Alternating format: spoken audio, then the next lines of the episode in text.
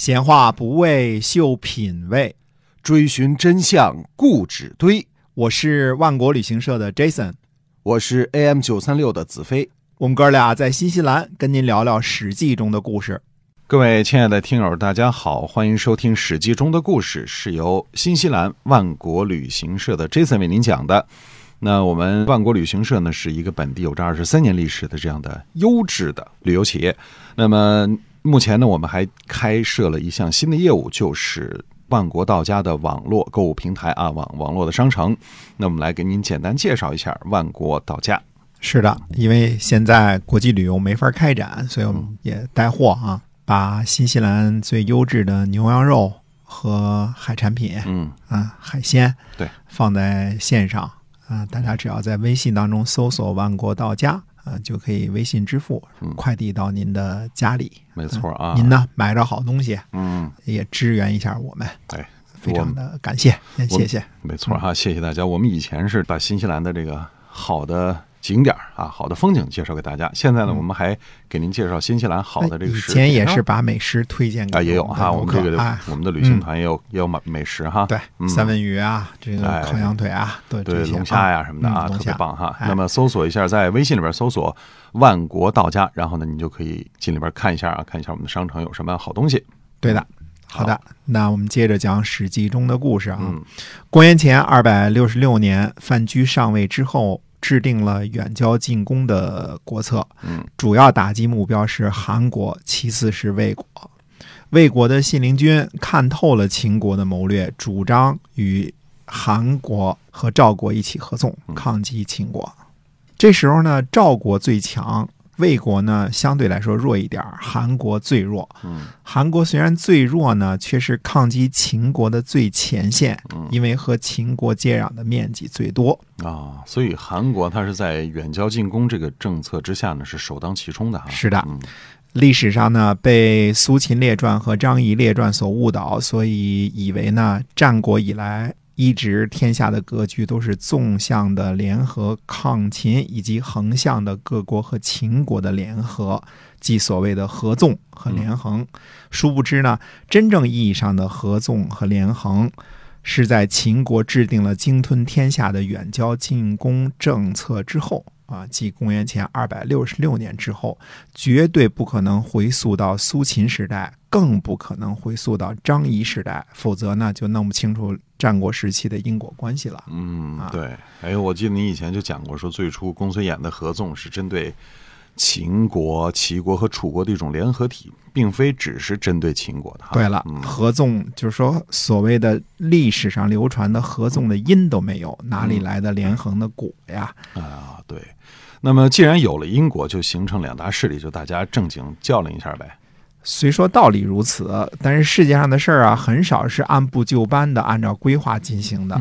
呃，关键在于呢，秦国现在是大家的对立面，有些人，比如说信陵君已经认识到了，嗯啊所以很积极。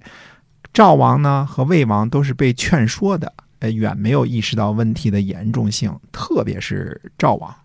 哦，所以赵国最近的日子应该还不错哈。哎，可以说是相当不错。我们嗯回顾一下啊，现在赵国的领土，赵国这个时候呢，应该还拥有黄河以北的河套平原，这是东西河套啊，这是很北的地方。嗯然后有大同盆地，有太原盆地，河北平原的北部，太行山脉东西，黄河南北连成一片儿，像个巨大的一个圆形带边儿的啊，带到黄河边上去了，嗯北边黄河边上去了啊。哎各种地形呢都具备。呃，看看这个时候赵国的地图，发现呢，赵国是战国以来版图变化最小的国家。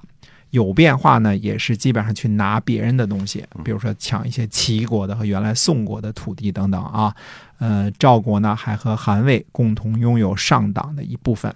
哦，还真是啊！自从进入战国以来，赵国最大的版图变化就是吞并了中山国，就是那个太行山山路的国家，然后呢，把自个儿连成一片。没错，嗯嗯，呃，相比较之下呢，韩国丢失了南阳盆地、三川的土地，呃丢失了临汾西南五岁的二百里土地，到现在呢，只剩下新郑附近的领土以及上党的西半部分了。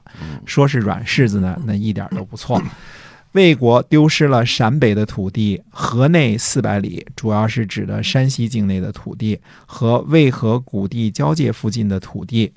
北边的运城盆地，南边以三门峡为中心的原来国国的地方，到现在呢，只剩下以大梁为中心的东部国土和叶郡了。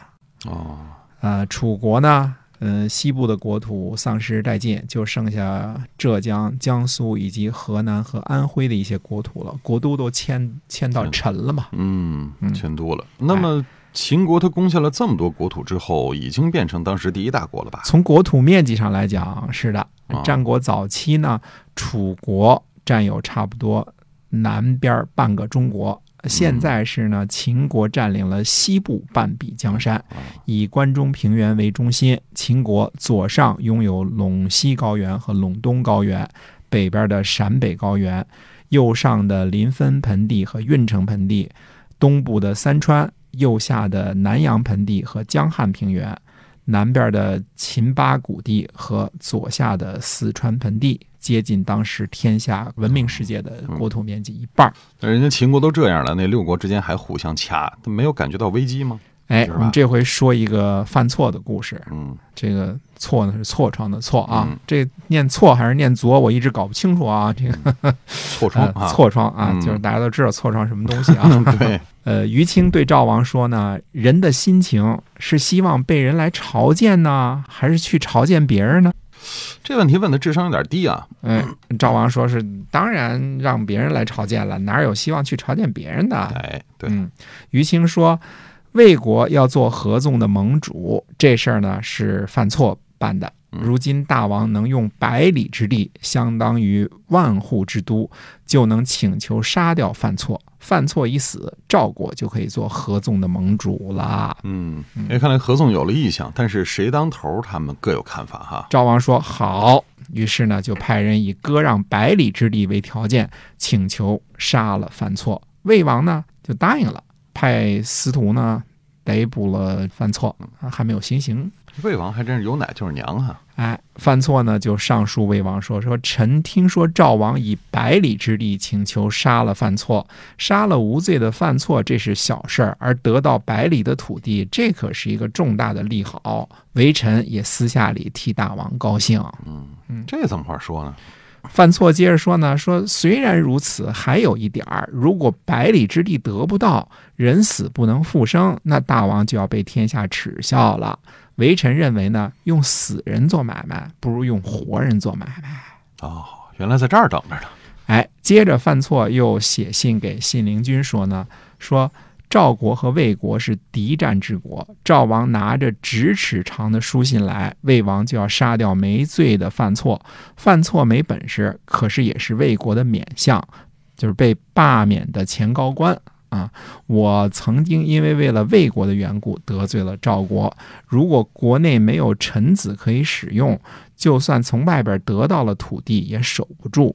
现在能够守护魏国的只有您了。等知道杀了犯错之后，强秦来效仿赵国，多割一倍的土地，魏国怎样支应啊？这其实就是您自己的麻烦呀。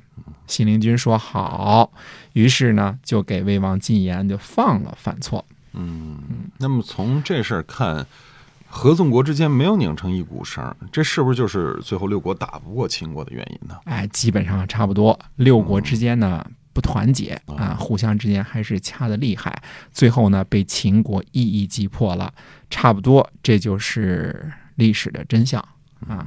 这一期呢介绍完了当时的背景，下次呢我们开讲战国时期的总决战——长平之战。那么既然开讲长平之战，为什么是秦国和赵国的决战？难道秦国改变国策了？不是，不是秦国尽量避免和楚、赵、齐这样的大国开战，他专捡软柿子吗？哎，秦国的国策呢一直没有改变，和赵国决战呢可以说是个意外，呃，不在计划之中的。那么到底是怎么回事呢？那么下回跟大家接着说。好啊，我们给您留一个悬念。那么，希望您继续关注我们的节目《史记》中的故事，是由新西兰万国旅行社的 Jason 为您讲的。同时，也关注我们的线上购物平台万国到家，我们会把新西兰最好、最优质的产品介绍给您。我们下期节目再会。再会。